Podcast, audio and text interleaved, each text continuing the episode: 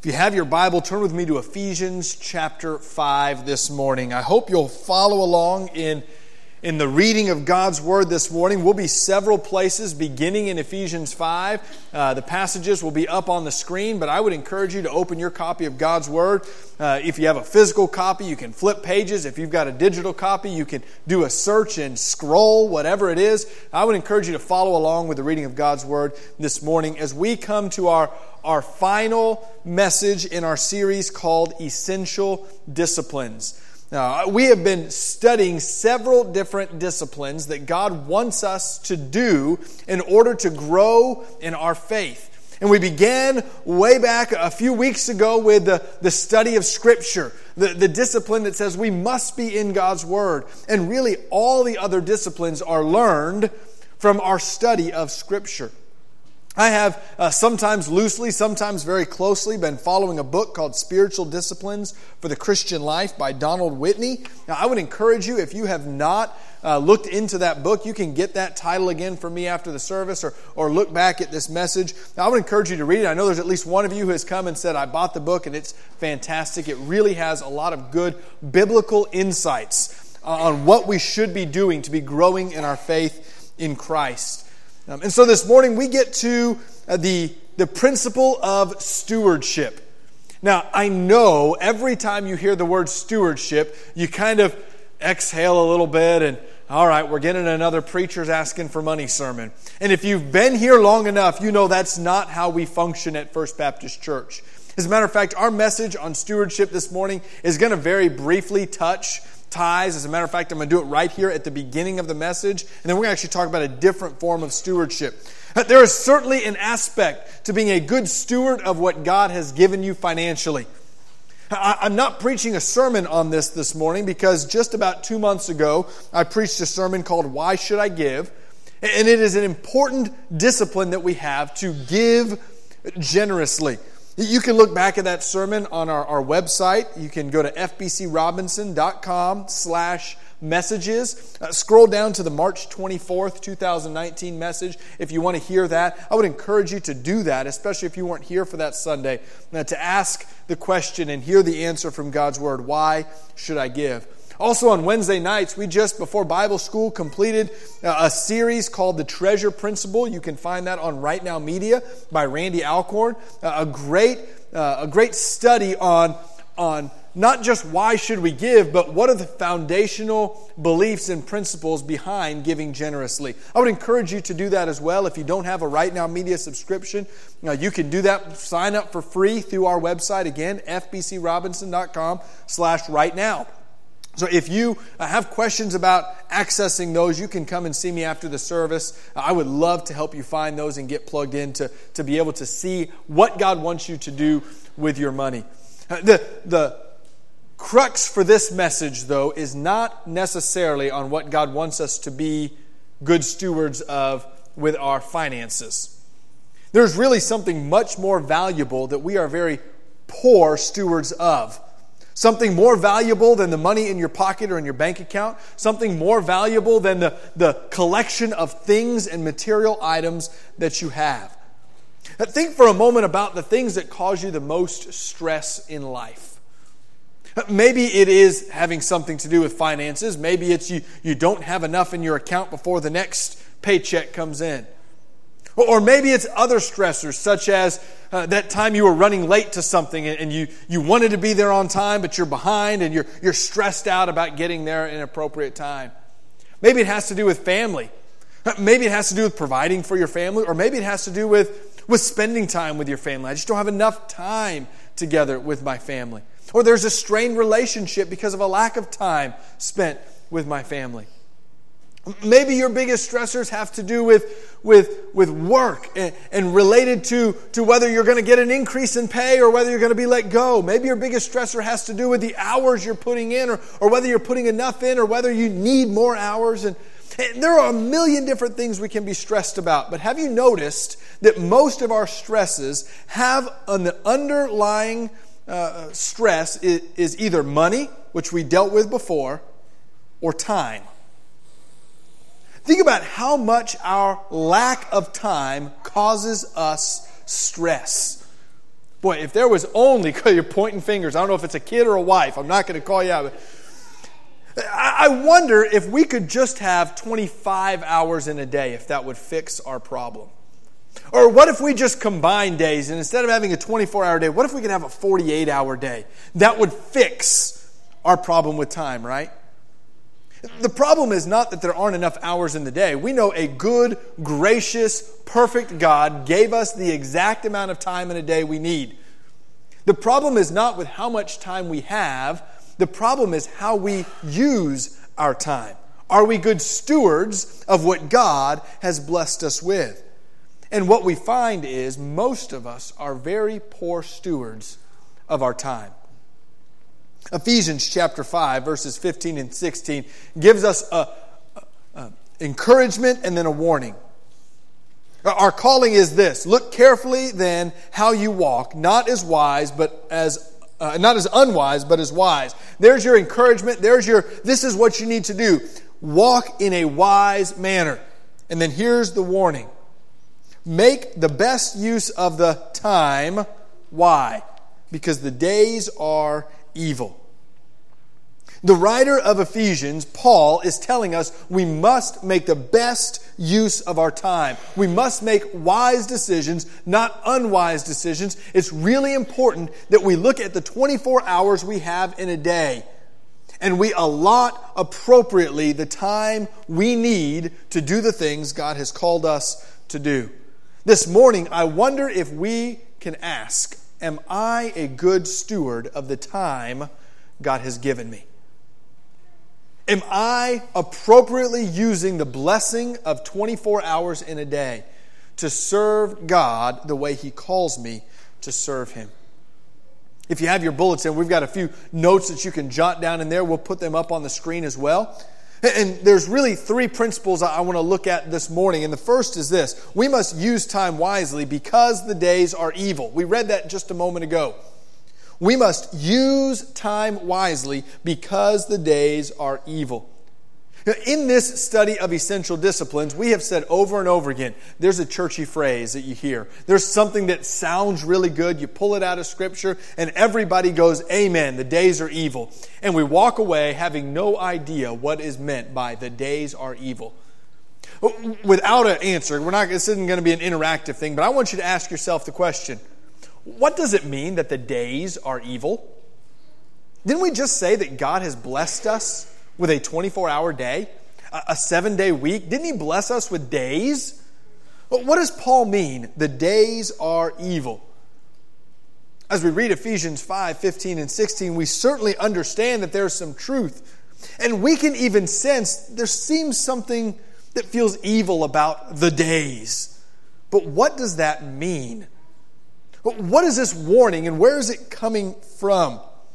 What the original context is Paul is writing to the church of Ephesus, and they are an extremely persecuted people. Many of them are being arrested and beaten for their faith, some of them even martyrs, killed for their faith. They understand that the times they are living with are evil times. There is severe persecution going on among them. It's causing some problems and some issues that Paul is writing to them about, but the encouragement is keep the faith, make wise decisions. In the midst of the evil days, be careful how you walk. I don't think the days are any less evil for us today than they were in Paul's time. It's a different kind of evil, isn't it? I don't know the last time. I can't remember the last time I was beaten for my faith. Remember the last time I was beaten for my disobedience? I, I, can remember that pretty clearly as a kid. Deserved every single one of those. But I don't remember being persecuted for my faith the way the people in Ephesians and Ephesus would have been persecuted for their faith. So, how are the days evil for us? What does that mean for you and I? The days are evil. Make wise decisions because the days, the times are evil. Well, there are many aspects that cause our days to be evil, and it really begins with us, doesn't it? I think we can insert in there make wise decisions because you have a natural inclination to slip into evil thoughts and desires. So, as we begin looking at this idea, make wise decisions with your time, make the best use of your time because the days are evil. We have to start inwardly with ourselves. Our own thoughts are evil.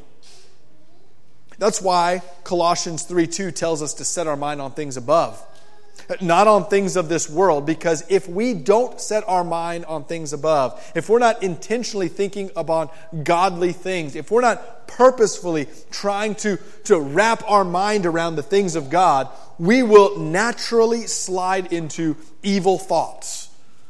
Now, that looks different for many people.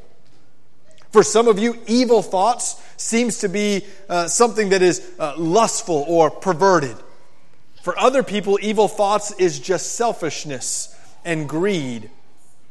There are some whose evil thoughts are, are simply uh, turned inward to ourselves instead of looking at others. But without a proper focus on the things above, the things of God, our natural inclination is to let our mind turn evil. It's not just our thoughts, though. As we start to think on things that are evil, our bodies begin to act on things that are evil. Our physical actions often reflect our evil thoughts, don't they? They don't stay in our head, we act on them. Well, you've heard the phrase garbage in, garbage out. This is a biblical principle. The more trash we let pollute our mind, the more evil our actions will become. And it's subtle. Oh, it's, it's a slippery slope. It doesn't say that the days are evil as if it all of a sudden just jumped out of nowhere. No, the days have become evil because we have allowed our thoughts and our actions to slowly migrate away from the Lord. And that's reflected not just within ourselves, it's not just you. Certainly it is you, certainly it is me, but our culture and the world as a whole is an evil and wicked culture. And I don't just mean our U.S. government. Sin nature has affected every person who has ever lived. And if there is no influence on the things above, guess where our culture naturally progresses to? Now, I listened to a podcast by uh, a man named Al Mohler. He's the president of the seminary where I attend. And he, he takes kind of newsworthy articles that he reads and he, he shares from a Christian perspective what, what a biblical perspective should be on these current events. Can I tell you how sick it is to hear him have to talk about abortion every single week, usually multiple times a week? And it's become back in the 70s where it was okay, under certain circumstances, there may be a reason to abort a, a baby, right? And then it, it becomes into the, the 90s where it was, well, abortion should be safe, legal, and rare, right? To now it's abortion should be free for all, at all times, for any reason, even up to the last moment of birth. This is a slippery slope that we can see if we're not careful to, to make wise decisions, how our culture naturally slips into these, these evil thoughts. And what that turns into then is an evil thought, makes evil actions with our bodies, creates an evil culture, and that paints a picture where our days are consumed with evil. That's what it means. The days are evil and wicked and perverse. The world around us naturally wants us to use our time for evil purposes. Our own thoughts begin with evil thoughts. Our actions become evil actions. Our culture becomes an evil culture so that our lives are consumed not with things of God, but with things of evil. Now, what I've found is my mind doesn't naturally go to the most evil and perverse things. My days are evil because my evil thoughts and my evil actions create the culture of my family and my own bubble of evilness it is not the, the most perverse things that our world would say is perverse. Instead, it's, it's activities and distractions. My days are evil because I don't focus on things above. And instead, I, I focus on good things that take me away from the things God's calling me to do. My days get evil because I focus too much on, on trying to, to work a project that God has not called me to work. My days are evil because I've invested in people and relationships that, that God has not called me to invest in. My days are evil because I spend more time on a computer or on a phone or on social media that, that, waste time from what God is really calling me to do. My days are evil because my thoughts and my actions and my culture around me has slipped into a place that I'm no longer doing what God wants me to do. I'm doing what I want to do. Good things, sometimes helpful things that are not God honoring things. Paul writes, Be careful then how you walk, not as unwise, but as wise, starting with your thoughts, filtering to your actions, creating the culture around you, and beware that your days can become evil. Use your time wisely. Because if you do not actively discipline the stewardship of time, your days will become distracted, filled, and evil. It's important that we use our time wisely also because the time remaining is uncertain. We don't know how much time we have remaining. You know, the more scarce something is, the more valuable it is. When I was in fourth grade, I lived in Kentucky for one year with my grandmother. And at school, we had uh, these NFL pencils that we all like to collect. They sold them in the little school shop and there were uh, every team you could imagine that you collect. Did you anybody else collect those NFL pencils? You wanted to have all the teams. I think there were 30 teams at the time. You want to have all of them.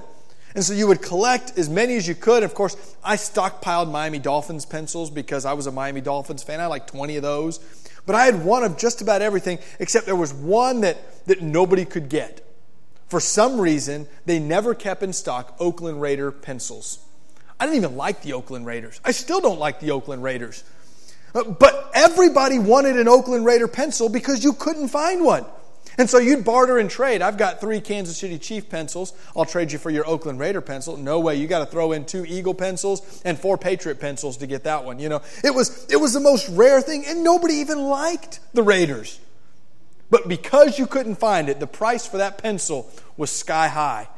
Oh, and if you happen to find it in the school shop and could buy it for a nickel or a dime or whatever it was, it was like the greatest day in the world. The more scarce something is, the more valuable it is. We find this with our own finances and money, don't we?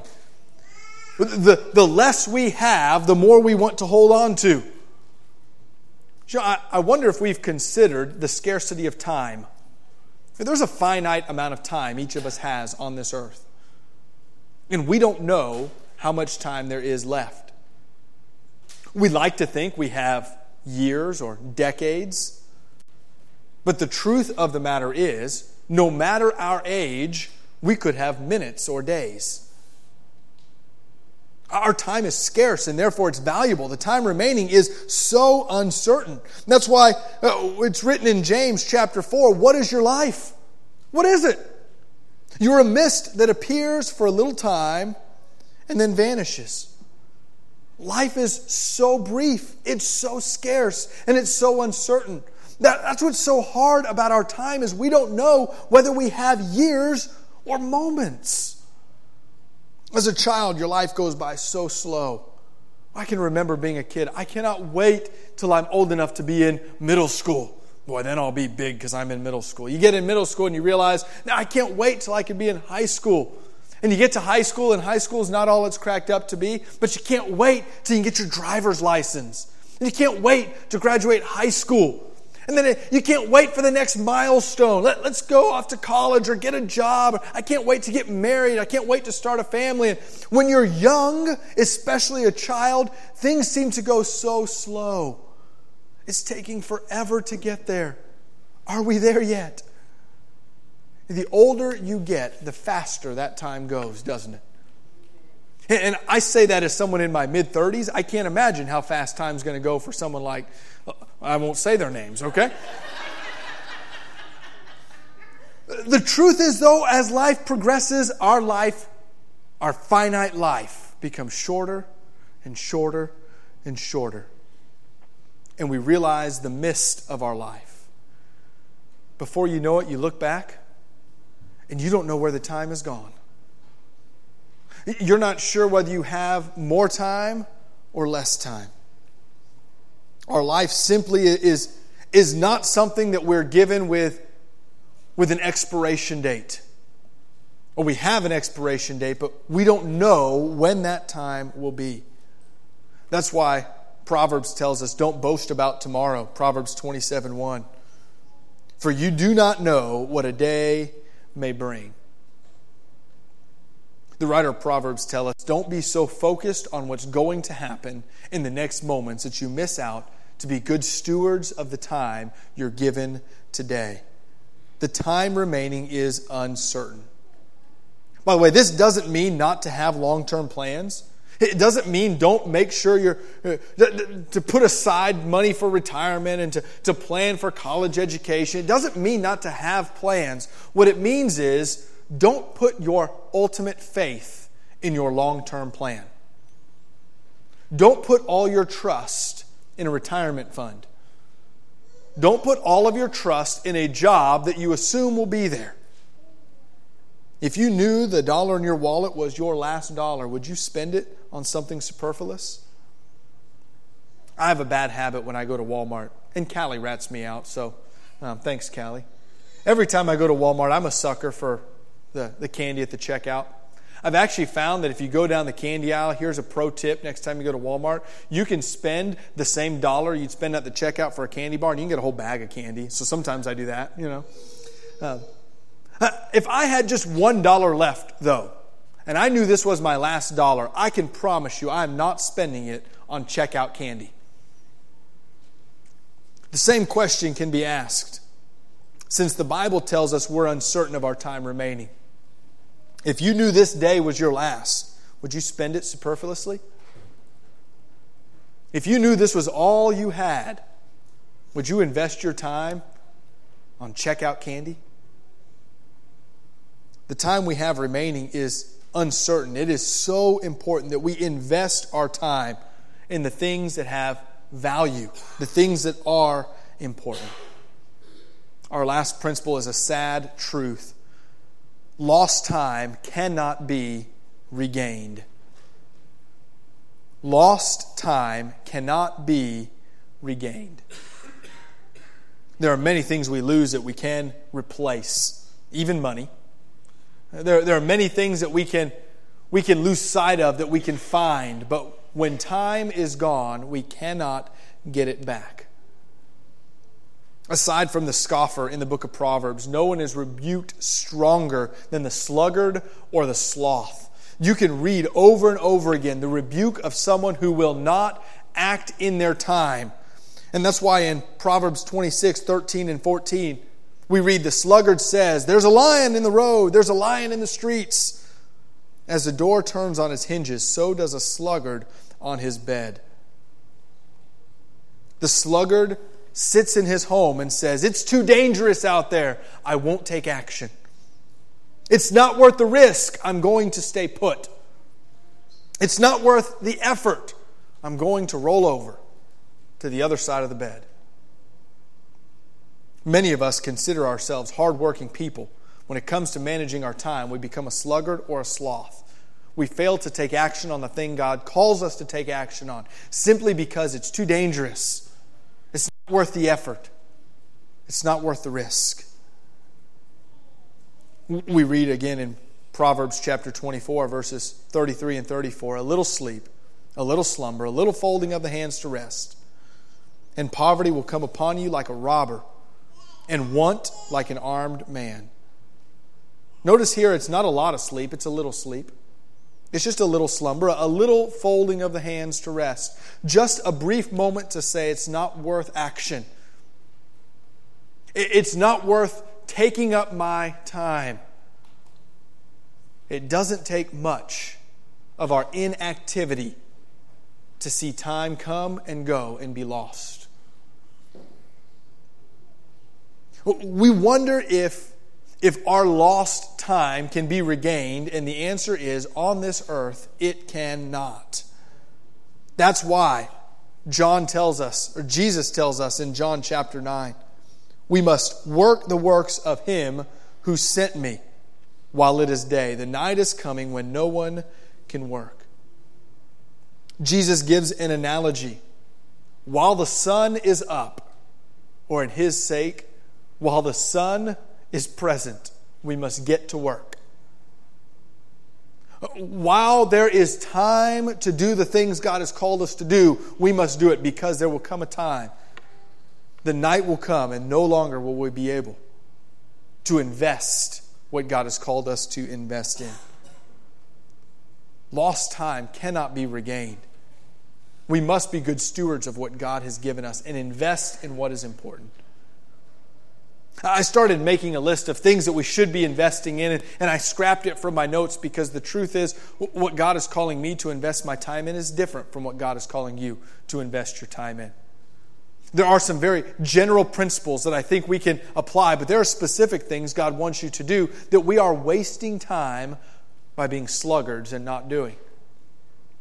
General principles God wants you to, to serve Him in some capacity. He wants you to be working for His kingdom and His purposes. What that looks like for you is different from what it looks like for me. It looks different from someone else. Maybe it's a teaching role, maybe it's a behind the scenes role, maybe it's serving with children, maybe it's serving in nursing homes, maybe it's in full time ministry, maybe it's Maybe it's just as a lay person within the church. God is calling us each to something different, but God is calling you as a believer in Jesus Christ to serve Him in some capacity. Invest your time in service of God. God calls us to support our family, our spouses, and our children. I wonder how much time we have lost with our family because we've been sluggard or assumed that there would be more days. A friend of mine once told me something that has always stuck with me and, and shook me. We like to think that we have our children for 18 years before they leave the home. He said, That's not true. He said, The truth is, we have only 18 Christmases with our children. 18 in the home. That's it. We have 18 birthdays with them. That's all. 18. He said, I'm not wasting one of those special times. Time lost cannot be regained. Many of you are, are beating yourselves up maybe for, for thinking of your time lost, looking back and saying, oh, the things I could have got, done or should have done, uh, the things that I didn't invest in that I should have, the things that I did invest in that I shouldn't have. Can I encourage you? Don't beat yourself up about time lost. Start today investing your time in what is important. Paul tells us in Philippians chapter 3 forget what lies behind and strain toward what is ahead. I press on toward the goal for the prize of the upward call of God in Christ Jesus. God's not calling you to look back on your life with regret on lost time. God is saying today, will you invest your time in the things that have eternal value, the things of the kingdom of God? What is the absolute best way any person can invest their time today? Well, the best investment you can make is an eternal investment. One that says, I will trade moments of this passing life for an eternity with God. That's why we read in 2 Corinthians 6 2 Behold, now is the favorable time. Behold, now is the day of salvation. Do you realize that whether you experience unending joy or eternal agony depends on what happens in the moments of your life, just like this one? What is more precious than that time? I wonder this morning if we can stop wasting our time in disobedience to God. And maybe for the first time, throw our hands up and say, Lord, I need to submit myself to you and your plan. Lord, I sacrifice this life, this finite life, the time that you give me, and I give them to you in exchange for an eternity with you.